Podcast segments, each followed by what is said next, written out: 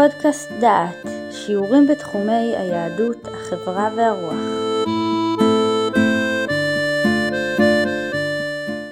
שלום, אנחנו מתחילים היום לעסוק במלאכות עצמן, והיום נעסוק באיסור זריעה, ובנספח שלו כמובן באיסור אה, נטיעה.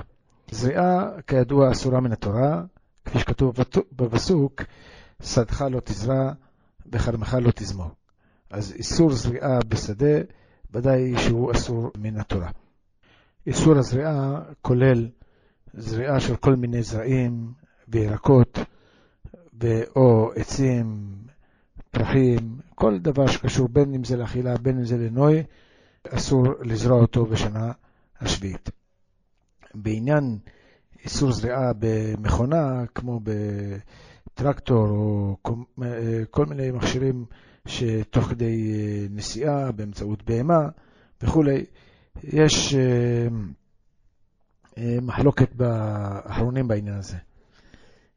השיטה היותר פשוטה היא שיטת רוב הפוסקים, שאיסור זריעה בשמיטה בין אם נעשה בידי אדם ובין אם נעשה בידי בעלי חיים או על ידי מכונה, וחייבים על זה בין אם עושים את החרישה באופן הזה, בין אם עושים את הזריעה באופן הזה, כיוון שזאת דרכה של זריעה, ואין פה שינוי בצורת הזריעה, אלא שהאדם מכין בעצמו את כל האמצעים כדי להגיע לאותה זריעה, אז אה, זה ודאי נחשב לכאורה מעשיו של האדם, ואין פה עניין של גרמה, לכן הרי זה בכלל האף של זריעה. וחייבים על זה גם בשביעית. הרב פרנק בתשובות הר צבי בחלק אור החיים סימן ר"ח כתב שהוא חושב שיכול להיות שזריעה על ידי מכונה אולי זה רק גרמה. כיוון שהוא לא עושה מעשה ממש בידיים, זה רק מכוחו. זה לא דומה לחרישה במכונה, שכל החרישה במקור היא על ידי בקר.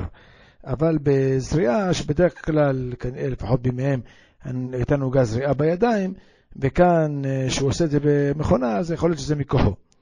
אה, אבל אה, בזמן הזה, לעניות דעתי, כיוון ש... היום הנוהג הוא לזרוע במכונה, וזו דרכו של עולם לזרוע באופן כזה, וכך נחשבת דרכה של זריעה. נהיה לי יותר פשוט לומר שגם זריעה כזאת, שהיא זריעה במכונה, אסורה מדאורייתא, ואין להקל בזריעה במכונה להחשיב את זה כגרמה. כך נראה יותר פשוט מבחינת אה, הלכה למעשה. לעניין נטיעה, אז אה, לא כל כך ברור אם איסורה מדאורייתא או מדרבנן. הרמב"ם בפרק א' בהלכות שביעית בהלכה ד' אה, פוסק אין נוטעים בשביעית אפילו אילן סרק ולא יחתוך היבולת מן האילנות וכולי ואם עשה אחת מכל אלו מקין אותו מכת מרדות. אז הרמב"ם כותב בפירוש שהחיוב הוא מכת מרדות ומשמע שכאן מדובר באיסור דרבנן. כך כותב הרמב"ם הנוטע מקין אותו מכת מרדות מדבריהם. גם בהלכה י', שם כותב הרמב"ם שאין אסור מן התורה אלא שתי אבות ושתי תולדות. דהיינו, אותן שתי אבות של אה, זריעה אה, וקצירה, והתולדות שלהם כמובן שזה זמירה ובצירה. אבל אה, משמע שכל שאר המלאכות אסורות מדרבנן. גם בדעת הרמב"ם הדבר בכלל לא מוסכם, יש הרבה אחרונים שנטו להבין ברמב"ם שאיסור נטיעה בשביעית הוא מדאורייתא. לכאורה יש להביא ראייה שאיסור נטיעה בשביעית מדאורייתא מכמה מקומות. נתחיל אולי ראייה אחת מן הסוגיה בגיטין בדף נ"ג עמוד ב'. שם מובאת אה, ברייתא, הנוטע בשבת בשוגג יקיים, במזיד יעקור. ובשביעית, בין בשוגג בין במזיד יעקור, דברי רבי מאיר. ועל זה אומרת הגמרא שם, ולטעמך, היא גופה, מחדה הדאורייתא והדאורייתא, מה ישנה שבת ומה ישנה שביעית. אז אם כן, הסוגיה כאן קובעת שגם נטיעה בשבת ובשביעית, שתיהן דאורייתא, ועל כך היא שואלת מה ההבדל, למה יש הבדל בדין בין אם אדם עבר ונטע בשבת לבין אם אדם עבר ונטע בשביעית. על כל פנים למדנו מכאן שלדעת הסוגיה כאן, נטיעה בשביעית היא אסורה מן התורה. וכך גם לכאורה בוקע ועולה מדברי הירושלמי במסכת עורלה בפרק א' הלכה ב', ששם יש ספק מה הדין של מי שנוטע בתוך הבית, האם זה אסור מן התורה בשביעית או לא, כי בתורה כתוב שדך לא תזרע, אז דנים שם האם uh, כשאדם נוטע בתוך הבית יש איזה דין כמו שדה או אין לזה דין כמו שדה. על כל פנים, כל הספק הוא דווקא מצד זה שזה בתוך הבית, אבל בחוץ משמע שנטייה הזאת אסורה, ומשמע שהיא אסורה מדאורייתא. אם כן, יש לנו שתי ראיות, גם בסוגיה בגיטין בבבלי בדף נ"ג, שמשתמעת ממנה שאיסור נטיעה בשביעית הוא דאורייתא, וגם הסוגיה בירושלמי בעורלה, גם כן משתמע כך. ואכן הרש, בפירושו למשנה בשביעית, בפרק א', הלכה א', הוא כותב שלדעתו נטיעה אסורה בשביעית מדאורייתא, והוא אומר שזה קל וחומר מזמירה. ומה זמירה שאין כאן נטיעה חדשה, אלא רק השבחה של תהליך הצמיחה של העץ, אסורה מדאורייתא, כל שכן נטיעה גמורה, שזה להצמיח את הכל מתחילתו, ברור שיהיה אסור מדאורייתא. אבל הוא עצמו בפרק ב', החו"ב, שם הוא מביא את שיטת רבנו תם, הוא מביא שלדעת רבנו תם, איסור נטיעה בשביעית הוא רק מדרבנן. כאמור, בדעת הרמב"ם, הרמב"ם כתב שמי שנוטע לוקה מכת מרדות מדבריהם, משמע שהאיסור עצמו רק מדרבנן, ואכן אחרונים רבים סברו שאיסור נטיעה הוא רק מדרבנן בגלל דברי הרמב"ם הללו. בהמשך נראה איך לתרץ את הראיות שהבאנו מהסוגיות, אבל החזון איש טוען, נטיעה בשביעית באמת אסורה מדאורייתא. מה שהרמב"ם אומר, שנוטע לוקה רק מכת מרדות מדבריהם, משמע שכל המלכות הם רק מדרבנן, טוען החזון איש שהאיסור אמנם איסור דאורייתא, אבל המלכות הם רק מדרבנן. למה המלכות מדרבנן ולא מדאורייתא? אז כאן החזון איש בעצמו שם מביא נימוק אחד, ויש מקום להציע נימוק נוסף. הנימוק האחד שהחזון איש מביא, כיוון שכל הדין הזה שנטייה אסורה מדאורייתא, על פי דעת הרש, נלמד מקל וחומר.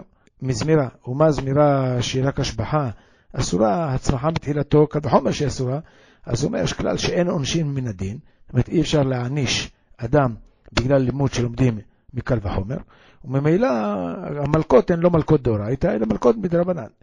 אפשר כמובן לומר שאיסור נטיעה בשביעית הוא דאורייתא לא בגלל קל וחומר הזה, אלא בגלל העשה של ושבתה הארץ. שהעשה של שבתה לשבת להשם כולל גם מלאכות נוספות, כפי שדיברנו בשבוע שעבר, שאינן כלולות באותן ארבע מלאכות שמוזכרות כאן בתורה. וממילא, אם זה חלק מן העשה, אז כמובן אין על זה מלכות מדאורייתא, וממילא המלכות הן רק מדרבנן. כאמור, אה, רוב האחרונים סוברים שאיסור נטיעה בשביעית הוא רק מדרבנן. ולכאורה, ובכן, לשיטת רוב האחרונים שסוברים שנטיעה מדרבנן, צריך לדחות את הקל וחומר שהבאנו מזמירה, ולומר חילוק שמופיע באחרונים רבים, שמזכירים אותו, שיש להבדיל בין זמירה לבין נטיעה. בנטיעה, אדם כרגע הולך לנטוע עץ חדש. בדרך כלל, בנוהג שבעולם, בנטיעה חדשה, אין כאן ציפייה לקבל יבול בשנה הראשונה, גם אם בגלל דיני עורלה, וגם אם משום מה לא יהיו דיני עורלה, אבל בסופו של דבר, נטיעה במהותה היא לא נטיעה לצורך יבול של השנה השביעית, אלא מעבר לזה. זמירה ביסודה היא תיקון העץ ודאגה להצמחה הקרובה ביותר, דהיינו ליבול של השנה הקרובה. וייתכן אם כן, שבעצם באיסורי מלאכה בשביעית התורה דרשה או התורה אסרה רק אותן פעולות שאמורות לקדם את היבול הקרוב, את היבול של שנת השביעית עצמו. ולכן יש יותר מקום לאסור זמירה מאשר לאסור נטיעה. כי כאמור, זמירה מיועדת לתועלת היבול הקרוב, ונטיעה ביסודה היא לא לצורך שביתת השנה הקרובה, אלא למעבר לזה. ועיקר השבתון בשנת השביעית הוא כמובן, אה, ייתכן מאוד שהוא רק ליבולי השנה השביעית. כך אפשר לדחות את הקל וחומר מזמירה, ואז יכול להיות באמת שזמירה תהיה אסורה מן התורה, ונטיעה תהיה אסורה רק מדי רבנן. לגבי הסוגיה בגיטין, שתומע ממנה שאיסור נטיעה הוא איסור דאורייתא, אז כאן יש מקום לדון ולהציע אולי, כך מציע המנחת חינוך למשל, הוא מציע שהסוגיה שם, בגיטין שאומר, שמשתמע ממנה שאיסור נטייה הוא דאורייתא, הסוגיה שם היא רק אליבא דאביי, שסובר שתולדות שבשביעית אסורות מדאורייתא, ואז מדאורייתא אסורות לא רק שתי הפעולות הראשיות, דהיינו זריעה וזמירה וקצירה ובצירה, אלא אסורות גם מלאכות אחרות שהן תולדה, וכיוון שנטיעה היא בעצם סוג של תולדה של זורע, אז לדעת אביי באמת היא אסורה מדאורייתא, וסוגיית גיטין היא אליבא דשיטה הזאת, אלא שאנחנו פוסקים להלכה לא כשיטה הזאת של אביי שסובר שתולדות אסורות מדאורייתא, אנחנו פוסקים שרק האבות אסורות מדאורייתא, אם כן רק ארבע מלאכות האלה הראשיות שכתובות בתורה הן אסורות מדאורייתא, וכל שאר המלאכות אסורות מדרבנן. זה תירוץ אחד. שבת הארץ, הרב קוק בספרו מציע תירוץ אחר בעניין הזה, והוא טוען שיש להבדיל לגבי נטיעה בין אה, נטיעה של שתיל לבין נטיעה של גרעין של אילן. דהיינו, אם נוטעים שתיל, אז באמת האיסור רק איסור דה רבנן, אבל נטיעה של גרעין של אילן זה כמו זריעת זרעים באדמה, ולזה יש דין של זריעה, וזה יהיה אסור מדורייתא. החזון איש לא מחלק את החילוק הזה, אבל הרב קוק מציע את החילוק הזה לחלק בין נטיעה אסורה מן התורה לנטיעה אסורה מדרבנן, בין שאלה של נטיעת שתיל לנטיעת גרעין. אה, לגבי הראייה שהבאנו מירושלמי בעורלה, ששם יש ספק בנוטע בתוך הבית, אם זה אסור מן התורה מצד שדך, ואמרנו שהספק הוא רק מצד השאלה של שדה, ולא מצד עצם מעשה הנטיעה. אז כאן לפי הרב קוק, גם בזה יש מקום לומר שרק נטיעת גרעין שתיל היא דרבנן, אבל נטיעת גרעין של אילן היא דאורייתא, וייתכן שהספק באותה סוגיה בירושלמי הוא מנטיעת גרעין של אילן. לפי המנחת חינוך שאומר שזה אליבא דאביי, אז יכול להיות שגם בירושלמי יש מין דעה כזאת, אבל את הראייה מירושלמי אפשר לדחות ולהגיד שבאמת שם דנו בשאלה של שדה ובית, וזה שדיברו על נוטע לא נכנסו כאן לשאלה העקרונית, אלא רצו לדון בעצם השאלה האם תוך הבית דינו כמו בחוץ או לא, או דינו כמו שדה או לא. אבל לעצם העניין, אה, יכול להיות ששם אמנם דיברו על נוטע, אבל הנה חנמי גם בזריעה זה יהיה אותו דבר, אבל נטיעה עצמה אסורה דרבנן, כך שהראיה משם היא לא ראיה מוחלטת לעניין זה. אז כאמור, בסיכום, יש אה, גם באחרונים שסוברים שאכן נטיעה אסורה מן התורה, כמו חזון איש, וסובר שהמלכות הן דרבנן רק בגלל בעיה של אה, אין עונשים מן הדין. או שיש הרבה אחרונים סוברים של נטיעה מדרבנן, וחלק אה, מן האחרונים מחלקים, כמו שאמרנו, בין נטיעת גרעין של אילן לנטיעת של שתילים, שנטיעה של שתילים אסורה מדרבנן, ונטיעת גרעינים אסורה באמת מדאורייתא. לאור החילוק הזה, לפי שיטת אה, הרב קוק, שמחלק בין נטיעה של גרעין של אילן אל מול נטיעה של שתיל, יכול להיות שיש מקום לחלק אותו דבר גם בירקות, דהיינו בין זריעת זרעי ירקות לבין שתילת שתיל של אה, ירקות. אולי גם שם שתילת שתיל של ירקות לא תהיה אסורה מדאורייתא, ורק זריעה תהיה אסורה אה, מדאורייתא. אבל אה, לפי החילוק האחר שהצענו, שההבדל בין זמירה לבין נטיעה, שזמירה אסורה מדאורייתא בגלל שהיא מכינת היבול הקרוב, ואילו נטיעה אסורה רק מדרבנן בגלל שהיא לא מתייחסת ליבול הקרוב, אז יש מקום לומר שאולי לפי זה גם שתילת ירק עם שורש תהיה אסורה מן התורה, כי היא כמובן מדברת על היבול הקרוב. על כל פנים, בנקודה הזו יש באמת ויכוח בין האחרונים, ואכן הרב קוק בשבת הארץ פוסק בהתאם לשיטתו ששתילה של ירק אסורה רק מדרבנן, ורק זריעת ירק אסורה מדאורייתא. אבל בכל מקרה, כמובן, בשתילת ירק יש להחמיר. לגבי נטיית עצים, ודאי כולם אה, מודים שלפחות איסור דרבנן יש כאן, ולכן ודאי אסור לנטוע עצים בשנת אה, שביעית, ודבר פשוט הוא. עניין אה, נטיעת עצי סרק, בזה יש מקום לדון. בירושלמי כתוב, בפרק ד' הלכה ד', שרבן שמעון מגמליאל אומר שנוטעין אילן סרק בשביעית. הוא מדבר בפירוש על אה, נטיעה של אילן סרק בשנת השביעית. האחרונים, מפרשי הירושלמי שם כבר מפרשים, שכיוון שהירושלמי אומר שזו דעתו של רבן שמעון בן גמליאל, משמע מזה כמובן שחכמים חולקים עליו, ואוסרים גם נטיעה של אילנות סרק. ואכן, הרמב"ם פוסק שאין נותנים אפילו אילן סרק בשביעית. האחרונים חלוקים בשאלה אם נטיעת עצי סרק יש בה איסור דאורייתא, כך מבין החזון איש. לבין אה, שיטת ערוך השולחן, שהוא סבור שכל האיסור בנטיית הססרק בשביעית הוא איסור דרבנן. בכל מקרה, הכל מודיעים כמובן לאסור נטיית אה, עצי סרק. בעניין זה של נטיית עצי סרק, יש אה, אולי מקום להבחין בין שתי מטרות של נטיית עצי סרק. יש נטיית עצי סרק לצורך סייג. דהיינו לשים גדר, כדי לגדר בינך לבין שכנך, או לגדר סתם, אדם רוצה לעשות, לנטוע עצי סרק, כדי ליצור איזה גדר חיה או משהו כזה. זאת אפשרות אחת. ואפשרות שנייה, שאדם נוטע עצי סרק כדי להשתמש בעצים האלה לצורך עץ, לקורות, לתעשיית הרהיטים וכולי, לכל מיני תעשיות אחרות. וכאן יכול להיות אה, שיש מקום לחלק בין שתי המטרות הללו. תוספתא בשביעית, כתוב בפרק ג' הלכה י"א, וכן היה רשב"ג, רבן שמעון גמליאל אומר, מותר אדם ליטע אילן סרק כדי לעשות סייג. התעוררה מחלוקת באחרונים האם חכמים חולקים על ההיתר הזה של רבן שמעון גמליאל או לא. דהיינו, האם כל מה שאנחנו אוסרים נטיעת עצי סרק בשביעית זה רק אם זה נטיעה לקורות, אבל לסייג יכול להיות מודים לרבן שמעון גמליאל להתיר, או שגם לסייג יש לאסור, ואכן רוב האחרונים, הרב קוק, אה, חזון איש, אה, הרב טיקוצ'ינסקי בספר השמיטה שלו, ועוד אחרונים סוברים שיש לאסור נטיעת עצי סרק בשביעית, גם אם זה לצורך סייג וגדר. יש דיון באחרונים בנוגע לאדם שרוצה להעביר אה, שתילים ששתולים במקום מסוים, לעקור אותם עם האפר שלהם, עם האדמה שסביבם, ולנטוע אותם במקום אחר עם האדמה שסביבם, האם יש היתר לעשות פעולה כזאת בשביעית. עיקר הנקודה הזאת בא לידי ביטוי בדרך כלל בפוסקים בנוגע לדיני עורלה. דהיינו שאם יש נטיעה שנטועה במקום מסוים ואתה מעביר אותה עם גוש האדמה שלה למקום אחר, השאלה אם אתה צריך להתחיל למנות שנות עורלה מחדש או לא, וזה מה שנקרא בדרך כלל מושג של שתילה בגוש, ויש תנאים בדיוק איך uh, מעבירים כדי להמשיך למנות את שנות העורלה. ואכן uh, בזה רוב הפוסקים סוברים יש מקום לעניין עורלה ולהמשיך למנות את השנים כאילו זה המשך של נטייה אחת ולא מדובר בנטייה חדשה.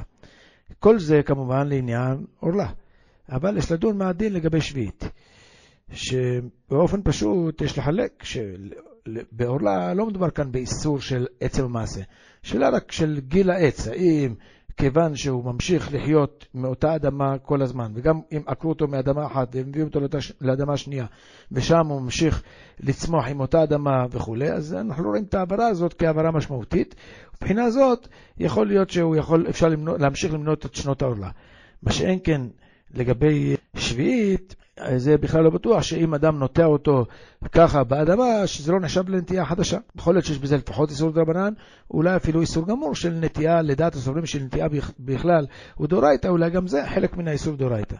ואכן אה, האחרונים חלקו בדבר הזה. הרב טיקוצ'ינסקי בספר השמיטה, בפרק ג' בסעיף ו', דימה את זה לשביעית, וסבר שכמו שבעורלה זה לא נחשב מעשה נטיעה חדשה, אלא המשך הנטיעה הקודמת, כך הוא הדין בשביעית. כל מה שלא נחשב נטיעה חדשה לעורלה, הוא סובר שאין בנטיעתו בשביעית משום איסור. אבל האחרונים חולקים על זה, ומחלקים בין שביעית לעורלה, בספר ילקוט יוסף, בעמוד רשת, הוא מביא מספר משפטי ארץ, שדייק מדברי החזון איש לאסור במקרה כזה. הוא עצמו הכריע להקל כיוון שנטיעה דרבנן, לדעתו שביעית בזמן הזה דרבנן, וכיוון שזה ספק במילתא דרבנן, אז דרבנן לקולא. לעניות דעתי, אה, נראה לי שקשה מאוד להתיר ככה בצורה ברורה. לכתחילה ודאי רצוי מאוד להימנע מזה, כיוון שיותר סביר, לעניות דעתי, שפעולה כזאת בשביעית צריכה להיות אסורה. ולכן, בוודאי שראוי לפחות לכתחילה להימנע מזה.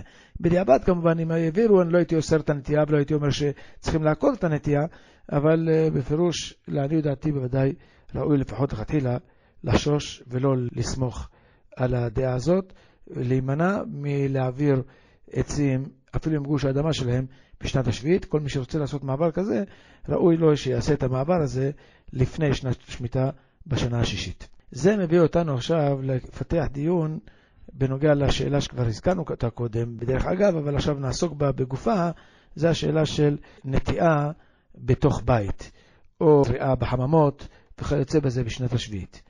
בירושלמי, בעורלה, פרק א', הלכה ב', שם אמרו ככה, רבי יוחנן בשם רבי ינאי, אילן שנטעו בתוך הבית, חייב בעורלה, ופטור מן המעשרות. תכתיב, עשר תעשר את כל תבואת זרעך, היוצא השדה, ובשביעית צריכה. דהיינו בשביעית זה ספק. אז יש לנו פה דיון בשלושה תחומים. עורלה, מעשרות ושביעית. לגבי עורלה, פשוט לירושלמי שחייב בעורלה. כי בעורלה כתוב, כי תבואו לארץ, ונטעתם כל עץ מאכל. שם כתוב ארץ. וגם בית נחשב ארץ. מעשרות כתוב, עשרת תעשרת כל תבואת זרעך יוצא השדה. אז כיוון ששם כתוב שדה, אז אה, בית הוא לא שדה, לכן הוא פטור מן המעשרות. בשביעית צריכה, למה בשביעית יש ספק? כי בשביעית יש בעצם שני פסוקים. מצד אחד כתוב, ושבתה הארץ שבת להשם, אז יש כאן דין של ארץ, וגם בית נחשב ארץ. ומצד שני כתוב, שדך לא תזרע וחלמך לא תזמור, אז כאן כתוב שדה. ומשמע שהאיסור הוא דווקא בשדה. אז לכן בירושלמי יש כאן ספק. הרמב"ם התעלם מהספק הזה של הירושלמי, ולא פסק לא לטוב ולא למוטב, דהיינו לא הזכיר בכלל את כל הספק הזה של הירושלמי. המשנה למלך, באמת, אה, בהלכות שמיטה, פרק א', הלכה א', עמד על השמטת הרמב"ם בעניין הזה. לכאורה באופן פשוט, אם הרמב"ם לא דיבר ולא חילק בין זריעה בשדה לזריעה בבית, משתמע ממנו שהוא סובר שכל זריעה אסורה, שאין הבדל בין זריעה בבית לזריעה בשדה. יש אמנם הרב בילקוט יוסף נוטה להניח שיכול להיות שלדעת הרמב"ם זה אסור רק מדי רבנן, אפילו נכון שמזה שהוא לא כתב משמע שהוא לא התיר, אבל יכול להיות שהוא הבין שזה רק איסור דה רבנן. מפני זה הוא רוצה אולי אה, לטעון דוש כדי להקל בנטיעה, זריעה בתוך בית, נראה את זה בהמשך, אבל באופן פשוט, אם הרמב"ם לא הזכיר, מסתבר יותר שאין הבדל לדעתו בין זריעה בתוך הבית לזריעה בשדה, ובש... וב... ובכל מקרה יש לאסור את הזריעה הזאת מן התורה. אילו היה סבור שיש הבדל, לפחות היה מציין את זה, שבזריעה בתוך בית יש רק איסור דה רבנן.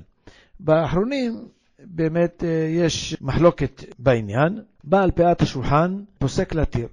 הוא סובר ששביעית בזמן הזה דה רבנן, וכיוון שכך, אז אם יש ספק, דבר כזה בירושלמי, אם יש איסור זריעה בתוך בית, ובזמן הזה שמיטה דרבנן, אז מכן צריכים להפעיל פה את הכלל שספקת דרבנן לכולם. גם uh, הרב עובדיה יוסף uh, נטה להקל בעניין הזה, כמו בעל פאת השולחן, ולמרות שהוא הביא כמה אחרונים שסברו שכיוון שבירושלמי יש ספק צריכים להחמיר, הוא טען שכל אה, תיקו או כל ספק, כל דבר שהובא בגמרא ונשאר בספק בגמרא, אם זה במילתא דרבנן צריכים ללכת לכולה, ואם שביעית בזמן הזה דרבנן צריכים להקל. אבל גם החזון איש, גם רבי שלמה זלמן, נטו להחמיר, נימוקיהם עמהם, ובחזון איש נטה להחמיר משתי סיבות. א', הוא טען, כיוון שהספק של הירושלמי הוא ספק בעיקר דין של תורה, נכון ששמיטה בזמן הזה דרבנן, אבל כיוון שספק הוא בעיקר דין של תורה, אז ודאי אה, במצב של שמיטה דאורייתא צריכים ללכת לחומרה. ומילא גם כשחכמים אומרים שמיטה דרבנן, לגבי ספק שיסודו בדין של תורה, צריכים ללכת בו להחמיר. סיבה שנייה, גם בירושלמי לא נאמר שההיתר הוא היתר גמור. גם בירושלמי נאמר בסך הכל, יש ספק האם יש בזה איסור תורה או אין בו איסור תורה. וייתכן מאוד שגם לירושלמי לפחות איסור דרבנן יש כאן, והלא גם לעניין מעשרות, שבירושלמי כתוב בפירוש כמו שהבאנו קודם, בירושלמי כתוב שאילן שנטעו בתוך הבית פטור מן המעשרות, הרי הרמב"ם בפרק א' מלכות מעשר, הלכה י', פסק שאין כאן אה, פטור מן המעשרות, פטור גמור מן המעשרות, אלא הוא כותב שאינו פטור אלא מן התורה, אבל מדרבנן חייב. אז הרמב"ם בעצמו סבור שגם על מעשרות שכתוב בפירוש בירושלמי לפטור, כתוב, אז הוא פוסק שזה פטור רק מדאורייתא ולא, ולא מדרבנן, מדרבנן חייב במעשרות, אף על פי ש... הרמב"ם סובר שמעשה בזמן הזה הוא דרבנן, אבל כיוון שעיקר הספק הוא ספק של תורה, אז הוא אומר שבאמת אה, יש חיוב במעשרות מדרבנן לפחות. ואם כן, יש מקום בהחלט לומר שלפחות, גם בשביעית יהיה לפחות איסור דרבנן בנטיעה בתוך הבית וגם בזריעה בתוך הבית. כל זה גידול אה, זריעה או נטיעה בבתים. אבל אם מדובר על אה, זריעה בחממות, לכאורה הבעיה כאן הרבה יותר סבוכה, כיוון שיותר מסתבר שחממות אה, שזורעים בהם בזמננו, זה ממש דרך זריעה. ואדרבה, החממה היא דרך הגידול הרגילה, וזה גם כשזה נמצא בשדה. אז כל החממה נועדה רק להגן מפני פגעי מזג האוויר וכולי. אבל אה, אין כאן איזה ניסיון. כאילו לנטוע מחוץ לשדה. לכן מסתבר יותר שנטיעה כזאת נחשבת נטיעה בשדה גמורה, ויש אה, אה, להימנע מנטיעה. מנטיעה או זריעה בתוך חממות. ובאמת, רבים מן האחרונים נטו להחמיר בעניין הזה. של נטיעה בתוך הבית בכלל, נטיעה או זיעה בתוך הבית, וכמו שאמרנו, בחממות בוודאי ובוודאי יש להימנע מזה. ספר אור לציון של הרב אבא שאול, הוא כותב שם בצורה יותר מפורשת שאין לזרוע או לעשות שאר מלאכות הקרקע בשנת השמיטה בחממות, ויש להימנע מלזרוע ולעבוד אף בתוך הבית, אף בעציץ שבתוך הבית וכולי. אז הוא נוטה שם להחמיר חומרות גדולות, כמו שנראה בהמשך, יכול להיות שבכמה פרטים ניתן להקל בעניין הזה. בשבוע הבא, בעזרת השם, כשנדבר על עציצים, אז נדבר גם על זריעה בחממות ומצעים מנותקים, נדבר קצת גם בעניין הזה. אבל באופן עקרוני, בוודאי ובוודאי שבחממות רגילות יש להימנע מלנטוע בכלל, או לנטוע או לזרוע בחממות, כיוון שמסתבר שגם אם נקבל לכולה את הספק של הירושלמי בנוגע לנטיעה ולזריעה בתוך בית, זה כשהנטיעה בתוך בית היא באמת אה, לא נטיעה במובן הרגיל, לא זריעה במובן הרגיל, ונחשבת בית ולא שדה. אבל uh, בוודאי בחממות שלנו שנמצאים בחוץ, בשדה, ואי אפשר להגיד רק מצד עצם העובדה שיש שם גג, שזה מפקיע שם שדה משם, כי ברור לנו שהנטיעה היא בשדה, וכל הגג נועד אדרבה להגן על הצמחים, אבל לא לנתק אותם מן השדה. לכן נראה לי יותר פשוט ששם בחממות יש להימנע מכל uh, היתר בעניין הזה, אלא אם כן כמובן מצרפים לזה נקודות נוספות של מצעים מנותקים, כפי שנבאר מזה השם בשיעור הבא. תודה וכל טוב. שמעתם שיעור מתוך הקורס הלכות שמיטה למתקדמים, מאת הרב ברוך גיגי. את הקורס המלא וקורסים נוספים תוכלו לשמוע באתר דעת במדור פודקאסט.